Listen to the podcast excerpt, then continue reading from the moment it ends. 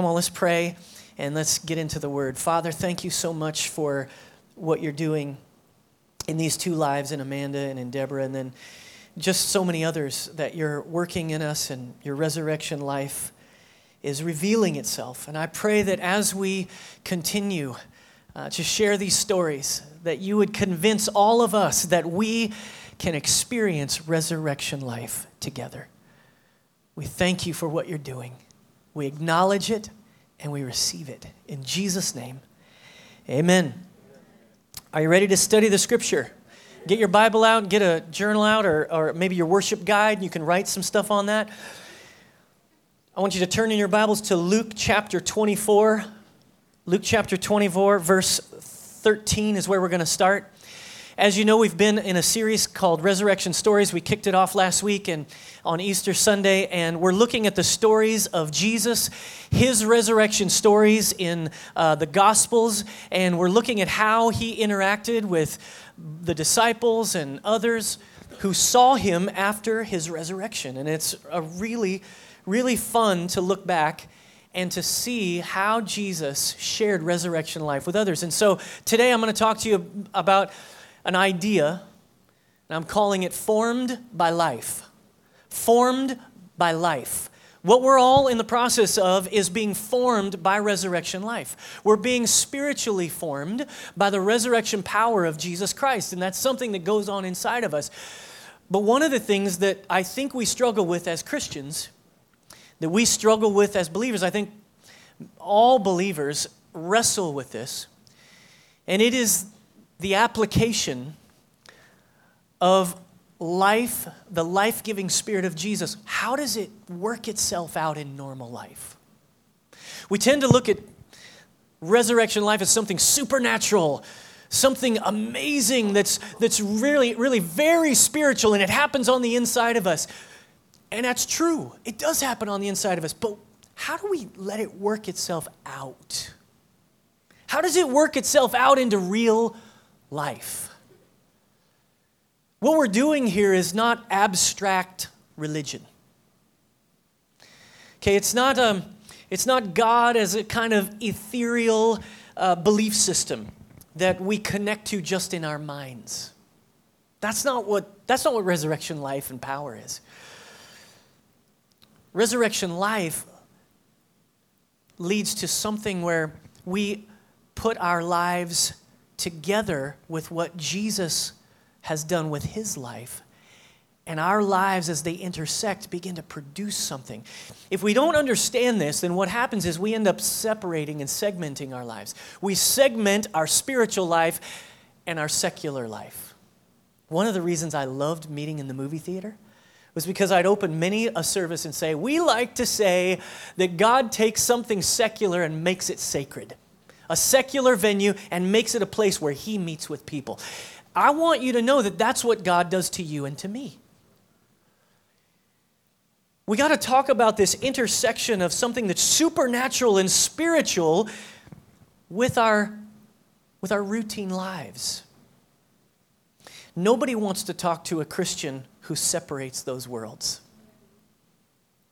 Nobody wants to talk to a Christian who's totally separated from the world and can't interact, can't understand, can't connect. Jesus, when he prayed for his disciples, what did he say? He said he prayed for his disciples that they would be in the world and not of the world.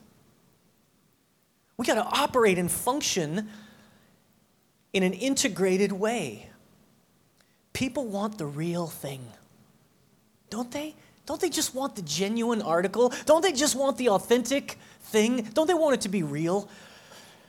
They want to see and touch and taste the genuine faith that only comes when you and I are willing to live our lives every day in a way that they can see resurrection life. Okay, what does that look like? Well, I want to look at what Jesus did after he was resurrected. I want to look at a couple stories, three, in fact. A couple is two, three is a few. We'll look at a few stories Luke chapter 24. Go over there with me, and we'll start at verse 13. And I want you to see what Jesus did. Luke 24, 13 says, Now that same day, okay, what day was it? It's resurrection day, all right? That's where the story is. Jesus has risen from the dead, and that same day, the story picks up. It says two of them, two of who? Two of the disciples. Two of the disciples are on a journey, all right? So here we go. Now, that same day, two of them were going to a village called Emmaus, about seven miles from Jerusalem, all right? So Jerusalem is seven miles that way from Emmaus, which is this way, all right? Kind of like Sunset Valley and Dripping Springs. That would be a little farther than that. That would be about 14 miles. So, so just about twice as far. But here they are. They're traveling seven miles and they're walking. And they were talking with each other about everything that had happened. And as they talked and discussed these things with each other, Jesus himself came up and walked along with them. But they were kept from recognizing him. Sometimes Jesus is walking with you and you don't know it. In fact, I think, I think Jesus does this on purpose because he's trying to build something in you. He's trying to stretch your faith. He's trying to encourage you to persevere. We see the personality of Jesus. Look what happens. They were kept from recognizing him. Verse 17 says, He asked them, What are you discussing together as you walk along? Do you think Jesus knew what they were discussing? He, pretty much, yeah. He showed up and he knows what they're, they're discussing, but he's asking the question. He wants to know what's going on inside them. It's no different today. They stood still, their faces downcast. One of them, named Cleopas, asked him, Are you only a visitor here in Jerusalem and do not know the things that have happened in these two days? Essentially, what he's saying, Man, are you from out of town? Don't you have cable TV? You don't know what's going on? I mean, this is crazy what's happening here. The, the whole town's in an uproar. Notice what Jesus says. What things? Jesus is like, What things? Tell me all about them. I don't know anything about these things. About Jesus of Nazareth, they replied. He was a prophet, powerful in word and deed before God and all the people. And the chief priests and our rulers handed him over to be sentenced to death, and they crucified him. But we had hoped that he was the one who was going to redeem Israel. I want you to hear the emotion in that sentence. They're walking along, they're telling Jesus about all this. They don't know it's Jesus. They said, We had hoped that he was the one. You can hear the disappointment in their hearts as they say it. We, we had hoped he was this one who would deliver Israel. And what is more, it is the third day since all this took place. And in addition, some of the women amazed us, and they went to the tomb early this morning but didn't find his body. They came and told us that they had seen a vision of angels who said he was alive. And then some of our companions went to the tomb and found it just as the women had said, but him they did not see. Here's what was happening they're trying to wrap their brains around the idea that somebody can be resurrected that actually it can truly, really happen. It's not just spiritual mumbo jumbo, it actually has repercussions in the tangible world. They're trying to wrap their minds around this idea. Can this really happen? Are you guys tracking with me? Don't you feel the same way sometimes? Don't you think people's questions in our in our society, in our culture, have this at the very core. What is this? How does this really work? I know there's God up there somewhere, but how does it really work in the real world? They're trying to wrap their minds around this. So look what happens here. Where did we stop? 25? All right. Verse 25, he said to them, How foolish you are, and how slow of heart to believe all that the prophets have spoken. How come you're so slow, is what he says. How come you're so slow to believe? You already know what the prophets have said. Did not the Christ have to suffer these things and enter his glory?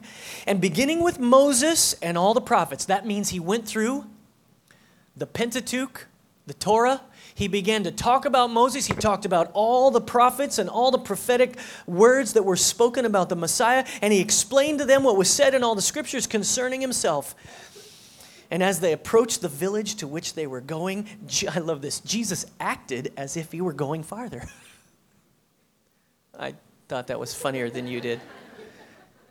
Jesus is acting like he's going farther. Okay, see you guys later. When all the while he's waiting. What's he waiting for? He's waiting for them to invite him. It's the same with you and me. He's waiting for us to invite him in to everything that we're doing. He walks along, he keeps he's like, like he's going to go on ahead, and they said to him, but they urged him strongly, Stay with us, for it is nearly evening, and the day is almost over. so he went and stayed with them.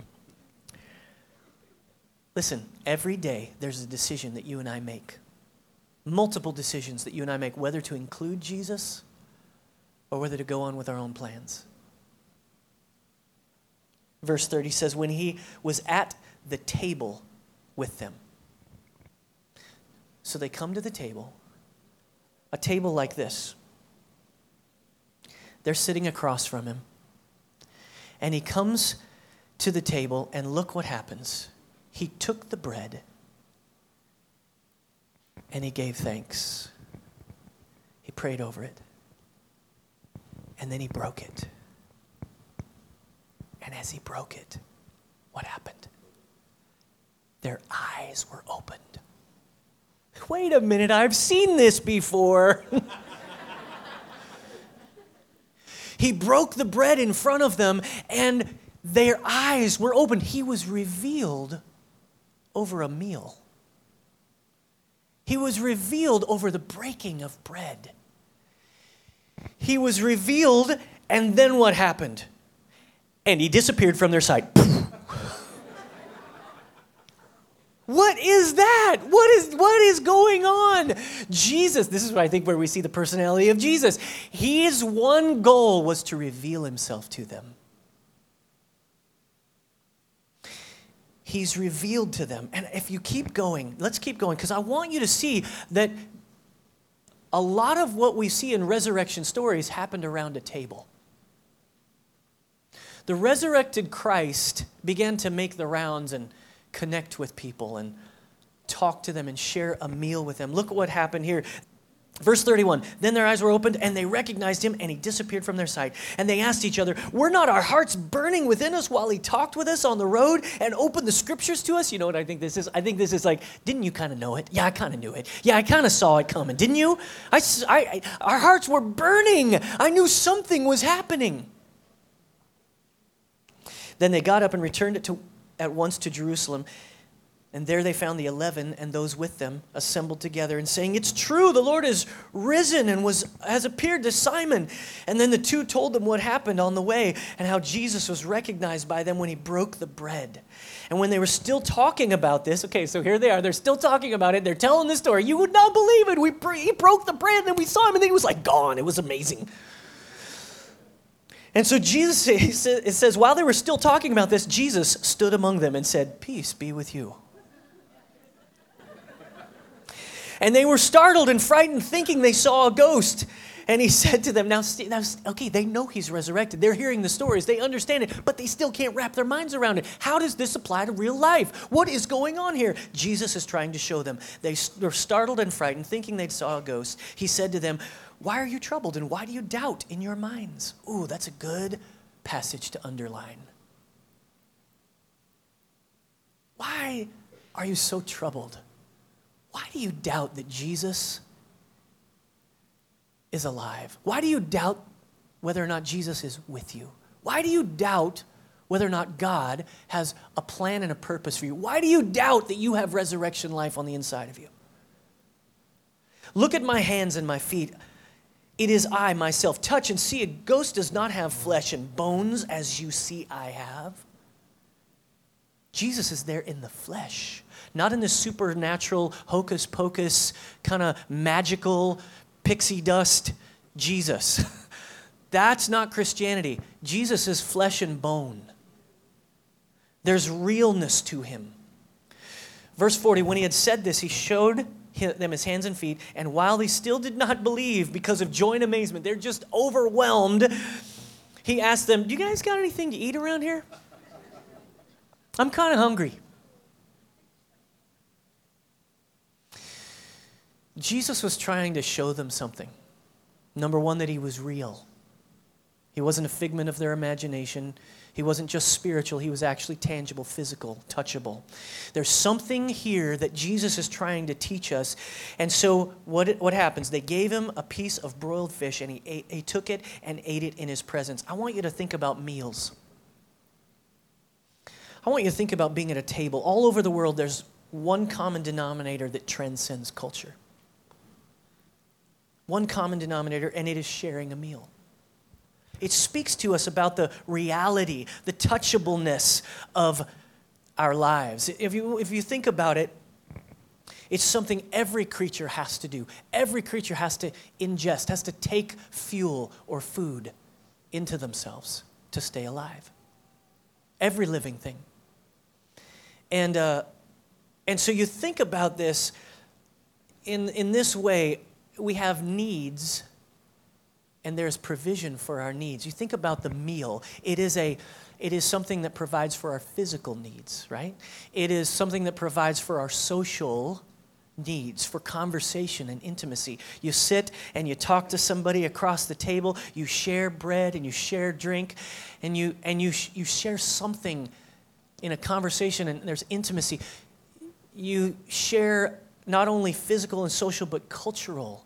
You create traditions and values at the table.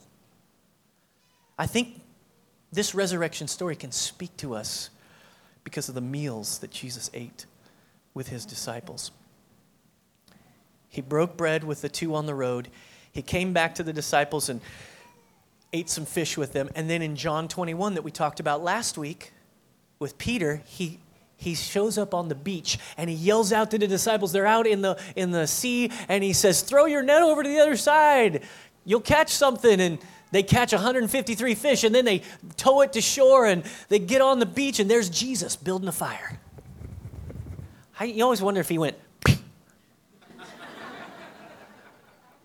i don't think so. I don't think so. He was interacting with our physical world I think he built it just like you and me, and then he invited them to come over and put some fish on the flames and then broke bread together again. Think about, consider all the meals that are found in the culture of Jesus. All right, just go with me. I just got a list. I'll just read them to you real fast. The Lord's Supper, of course, is the most famous, right?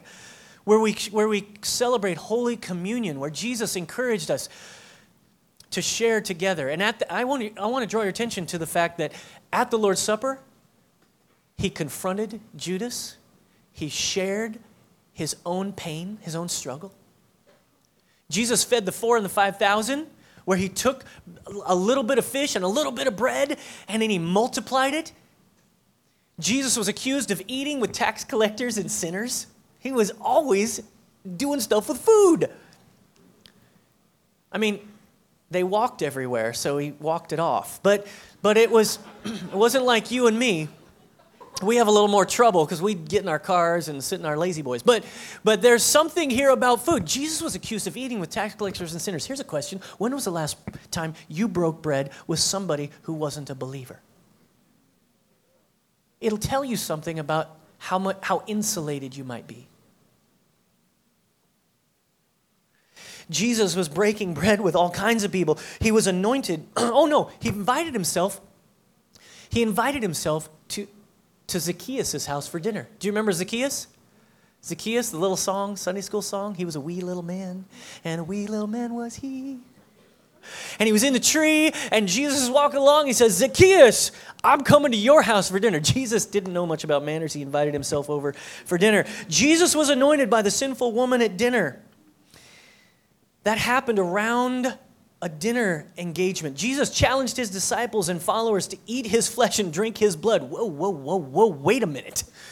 That sounds a little invasive. Jesus was telling his disciples something. You can't just be, hang around with me, you've got to take me into yourself.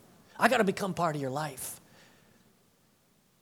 He called himself the bread of heaven. Jesus reveals himself after this Emmaus journey. He reveals himself to the disciples at breakfast on the beach. He tells the disciples, I have food that you know nothing about. He's trying to make the connection between what is spiritual and what is physical, and he's putting them together. He's bringing what is spiritual into reality, into real life. That's what we're working on. I wanted you to see Uh, three more ideas about the significance of meals because we're going to use them as a jumping off place. We're going to use looking at meals through the resurrection story as a way of understanding how Jesus connected these worlds. The significance of meals number one, they're common to humanity, right? It's every person's got to have food. Young, old, rich, poor, each gender, every race. Is there anything we do as frequently and simply that gives that is found in both necessity and pleasure? Right? It's like this thing that we do. Most of you eat every day. Some of you several times a day. There's something pleasurable about that process, isn't it? I mean, Jack Allen's is one of my favorite restaurants, just right over here, uh, right down the street. I love Jack Allen's. It's so good. It's not all good for you, but it's good. You got to walk seven miles talking to Jesus after you eat there to walk it off. But there's something about this that's simple. The act of eating, in a way, obscures self importance.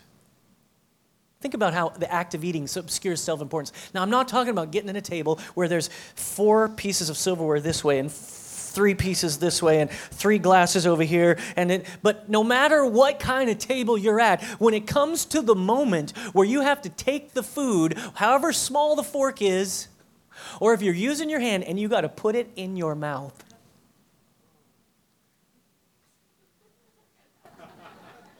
it brings everybody down to the same level. Everybody's at the same level. The manners people don't talk with their mouth full, but that bread is kind of sticky. Mmm, yeah. Some of you are wondering.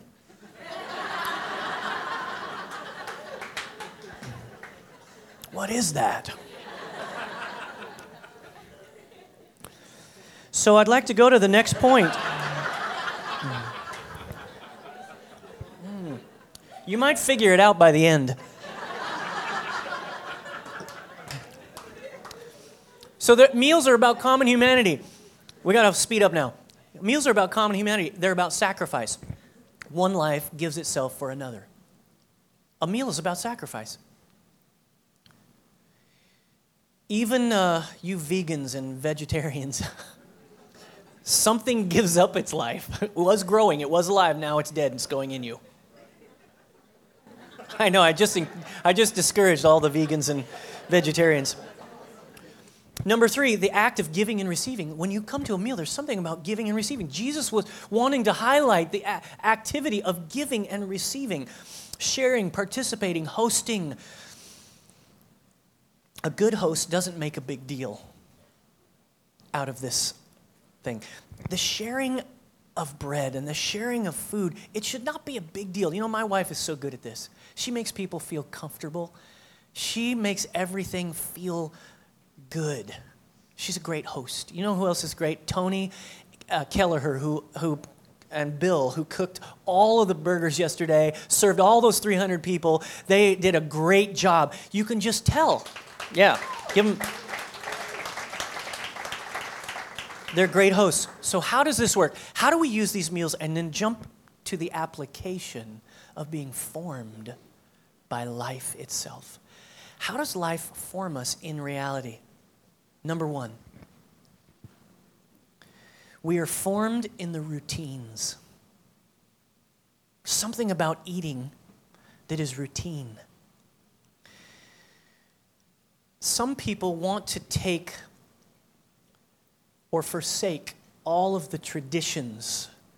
They see them as stale remnants of the past. And they don't want to deal with things that are meaningful and they have spiritual discipline associated with them. They want to leave them and they want to replace them with spontaneous and flashy experiences, supernatural experiences. Could I suggest to you that we have to have both? Could I suggest to you that the supernatural experiences that we have are only as good as the routine of our life and how well we integrate what Jesus is doing with us? this kind of Christianity, Christianity is not just a spiritual thing, it is something that involves both our spiritual lives and our physical lives. The Gnostics were a group of people that said everything spiritual is good and everything physical is bad. It went two different directions for them because they either ended up hating their bodies or abusing them with pleasure. It was a mess. Jesus said, when he taught us how to pray, let your kingdom come, let your will be done on earth as it is in heaven. The story of Jesus is about God's Son who lives in heaven coming to earth and making his home here. There's an integration that happens that we've got to understand about resurrection life. That's why we say the creed every week. When we have our services, we stand up and we say these truths and we articulate them. We want to be rooted in the history of the church and the worship of Christ. But we don't want to just be rooted back there. We also want to be open to the mystery of God working here and now. It's both and, it's not one or the other. In that consistency, in that stability, when we say it over and over again, did you know that for, we just got through with this 40 days in the Word thing that we did? It was awesome, and it taught a bunch of us that we're, we're weak in the routine of making time for Jesus every day. You know why we do that? We make time for Him each day. We have a quiet time or have a loud time, I don't care, whatever you need to stay awake while you're reading the Bible and praying. And you get the scripture, you get the bread of life into you because throughout that day, there's going to be decisions you're going to have to make that you're going to have to invite Jesus into. And He's waiting, He's standing there, He's looking, He's acting like He's going to keep going, but in reality, He's waiting. Resurrection life is revealed in the midst of ordinariness, the ordinariness of our daily routine, not in the sterile classroom or in abstract religion. That's why I loved seeing people serve all over our city. I loved hearing the stories about people coming to a moment where they had to intersect with people they'd never met before, or people had to ask the question, What are you guys doing this for? Why are you doing this? And the, and the answer comes because we just want to be a blessing to our city. In other cases, it was we just want to demonstrate a practical experience of God's great love. And the discussion and the conversations that went on. Here's, I, I have a little theology, all right? Little theology that helps me take all the big stuff and put it down into a very simple phrase, all right? Because I don't, I don't know about all of the, um, you know, the, um, Calvinists and the Arminians and the free will people and the God's sovereignty people. All right, all that's intention for me. But here's what I know it's very simple. When we do stuff, God does stuff. I don't know how, I don't know which comes first all the time, but I know that when we decide we're going to break out of our routine and we're going to go serve somebody in a park, we don't know what's going to happen. God's Spirit intersects with what we're doing in our physical routine. All right, number two, we're formed in the tangible. The tangible. These meals were not staged for spiritual instruction, they were a response of being hungry and working hard. It wasn't, it, Jesus didn't sit down, now let me go ahead and tell you how this works and how I'm here and how I'm going to disappear in just a moment. No, he broke bread and then their eyes were opened. Spiritual formation goes badly. Spiritual formation, we are spiritually formed poorly when we attempt to construct or organize ways of spirituality apart from the touchable, apart from the everyday, apart from ordinary life. That's why we can't just do stuff in a classroom to teach people. When we make disciples, it's not about information. Information is just one little tiny piece. We got to experience him in real life. I don't care how much Bible you know. What you need to have to know is that Jesus Christ died for your sins and you can pray and ask him for anything. And when you do with faith, you will be amazed at what happens. That's why that's why there are, there are no there are not any rules about who can share Jesus and when. In fact, the new believers, people who meet Jesus for the first time, he washes away their sins, they feel free and unburdened for the first time in their lives. Those are always the best evangelists. Those are the people that want to tell others about him. Like, can you believe what happened to me? I can't believe this happened. You know what's happening? The spiritual world is coming into them and then it's making sense in the real world. We're formed in the tangible. Spiritual, uh, the Bible study, the prayer meetings, the Sunday worship, it's all of that's important. It's all good. We need to keep doing it. But over a lifetime, the unnoticed and unrecognized presence of the risen Christ at our meals, in our workplace, in our marriages, in our raising of our kids, that's where the formative dynamic takes place. And that's why you have to belong to a small group. That's why you got to belong to a community, people who are going to help the formation process. People are going to help you in the encouragement of taking what is supernatural, the life of God that He put in you, the resurrection life that's in you, and then applying it to your life. Number three, we're formed in the exchange. Formed in the exchange. At neither meal, none, none, on any of three of these meals, did the resurrection overwhelm. Think about this recognition and confession were not forced. Jesus didn't say, You have to do this. He did not use his resurrection to bully people into worship or discipleship. He did scare them, but he did not bully his way in. In fact, he hid himself. They, here's the thing they believed as they participated. As they fed him some fish, and as he stood around and talked, they began to believe. That's the same with you and the rest of the world. People believe when you're willing to participate and engage. I know, I know, church has a really bad baggage for a lot of people. But here's what I want us to be as one chapel. I don't want to be a I don't want to be a place where we make people believe what we believe first and then become just like us and then they can belong. That doesn't make any sense. I don't want to just make them go through this process and this journey. I want them to belong and engage. I want them to belong, and then I want them to begin to believe, and then I want them to become. Can you put that up on the screen? See that? It's not believe. Make people do what we think, think the way we want to, and then they begin to become a, the right kind of person, and then we let them in. That is craziness. That is foolishness. That's not Jesus' model. Jesus' model was he ate with them, he exchanged, there was interaction, there was participation. He belonged in that community, they belonged in his community, he was okay with it, and then they began to believe. They watched him work. They began to see him break bread. They began to do stuff with him. He began to do stuff with them, and then it, became, it came alive to them. And then, finally, they became his disciples. That's what our church needs to be. That's what we need to look like. If we can do this, we need to Here's what we need to do we need to practice resurrection life. You and I, we need to practice it. We need to think about it. We need to do it on a daily basis. We need to think about how it works, not in the sense of um, that we're trying to get better at it, right? I'm not talking about, oh, I got to practice this. I'm not very good at resurrection life. Okay, no, so you're not trying to get better at it. You're practicing it like a, like a doctor or a lawyer. Have you ever noticed it's a, it's a prac, they call it a practice? And here's the two things I think about doctors and lawyers when I hear that it consumes them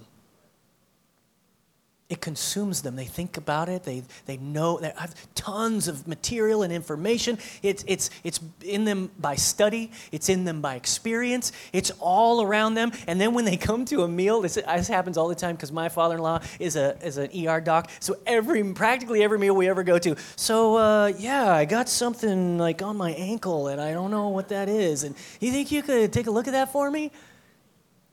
It's not just something he practices when he's at the hospital. It ends up being all through his life. We got to practice resurrection this way. We can't just engage in liturgy here. We have to let the liturgy out the doors. We have to live it out there. All right? Put your stuff aside and we're going to participate at the table. Because I want you, I want you to offer yourself in a new way. I want to show you just one more thing. I want you to put your stuff aside and I want you to look up here at me and I want you to see how Jesus handled each of these meals. I want you to look at four verbs that he uses. Through all these meals that we've been talking about, when Jesus got together with people, I want you to look at it. Put those, put those verbs up there. It, the, the scripture says that Jesus took the bread, then he blessed it, and then he broke it, and then he gave it. Now, here's the problem we want him to take what we give him, right? Right? So we need to offer ourselves to him. And then we just want him to bless it. And then we'll go on our way. I want to I, I just want to be blessed, Jesus. That's all I need. I just need you to bless me. No, there is a whole another part of the process. Look at what it says here. Jesus takes what we bring to him. Jesus takes what we bring to him. And then he blesses and gives thanks for what we bring. He's grateful whenever you include him. He's grateful for what you offer him. But then there's this other pro- part of the process. Jesus breaks what we bring to him. Why does he do that? He wants you to learn that he is sufficient. He is provider. He is the one who can sustain your life. He doesn't want you to trust in what you have or what he gave you. He doesn't want you to just take what you have, all blessed and all happy, and then go off willy nilly thinking you're awesome. He wants you to be humble in the way that you share your life with others. He wants you to see that you can't provide anything by yourself, that there is nourishment that you can only get from Him. And as you take what you have and you give it to Him, then He thanks you for it. He thanks God for it. He blesses it. Then He breaks it down and he says, This is how it really works. And then he gives it back to you. And then what happens? This is what he did to his disciples in the feeding of the four and five thousand. He gave it to the disciples first. How cool would that have been to have been standing there and watch people break off a piece of bread for an hour and a half? Think of that. He gave it back to them to be distributed. God wants to give you everything that He has planned for you. But you got to be willing to surrender to Him. Got to be willing to surrender to His purpose, Him being in charge of your life. You, there's something about really making resurrection life a reality. It's applying what you already know. So I'm going to ask the ushers to come. Come down here, down the front, and I, then I'm going to pray get prepared. I'm going to pass these little cups. And those of you who have been around a while, you know, don't, don't pass it yet, but there's these little cups, and the top has a little piece that you take off, and it reveals a little element. And this represents the bread of Jesus, the bread of heaven, the body of Jesus. He surrendered his body on a cross, took our sins upon himself, took your, your place and my place. It represents that. It represents Him sustaining you. And then you open up the second layer and it reveals the cup. And then you take that cup and you drink it and you receive forgiveness of sins. Now, listen, it's a ritual, no doubt about it. We do it consistently, it's a routine. But when you add faith to it, something else happens. There's, a, there's some mystical, spiritual way where the physical activity of eating a little wafer that tastes like styrofoam, the common, the commonness of that little wafer, but holiness showing up in the middle of it. The plastic cup that holds the cup and then holiness filling that cup. This I don't understand all of how it works, but I know that when you take it with faith and you receive the work of Christ in your life, we're transformed. Transformed in the exchange. And I want to encourage you. We practice open communion at One Chapel. That means that you don't have to be a member here to participate. It's not about being a member of a church, it's about sharing life with Christ. And so I want you to think about what it is you need to give up, what it is you need to surrender, what it is you need to yield to Him, and then let Him return it back to you. Let Him work in you. Let Him help you to apply what He's given you in your daily life this week to share resurrection life with others. So I'm, we're going to sing for a few moments. The ushers are going to pass, and you can take it when you're ready, on your own, as you're prepared, as you are surrendered. You receive those elements and we're going to worship for a few moments. So, Father, we take this time, we take this moment, we share at your table. We understand that it starts here, everything starts here. And so, make this a moment for each one of us where we can give and we can receive, where we can see what you want to do in our lives. We worship you and we celebrate your resurrection life that lives in us. In Jesus' name, amen. Would you all stand up across the room? And I wonder if you might join me in just opening your palms up to heaven, like just hands up. They don't have to go up here, but just opening them up in a posture of receiving, a posture of giving. And just, Father, you see our lives and you see our hearts. And we pray all across the room that you'd take us, take what you've given us. You're the originator in the first place. So, whatever we have, we offer it to you. For some of us, it feels like not much because we are broken already and, and frustrated with our lives and lost and tormented. But Lord, we don't know what else to do, really. So, there is nothing else to do but give it to you let you take it and let you thank God for it and bless it. Bless our past and bless what we've been through. And then you're going to break it down and you're going to use it. Somehow you're going to mold it and shape it. Not in the brokenness of the past or in the shame of sin, but in a brokenness that yields fruit and yields resurrection life You're going to help us understand, even in our brokenness, your healing is distributed. And then you're going to give it back to us and you're going to ask us to share it with the world. And so, Lord Jesus, do that in us today. I pray across this room that people would commit their lives to you. We commit our lives to you, Lord. Some of us for the first time today, just saying yes to you fully and completely. Some of us for the first time in a long time, but we're coming back to the table. Lord Jesus, work in us. Come and invade our lives and help us to know that you were there all the time. You were there all along. Help us to see that. Help us to live resurrection life in reality, in our everyday, in the ordinary. Help us to do that, Lord. We receive from you now, surrendering our lives, giving you everything. In Jesus' name we pray. Amen.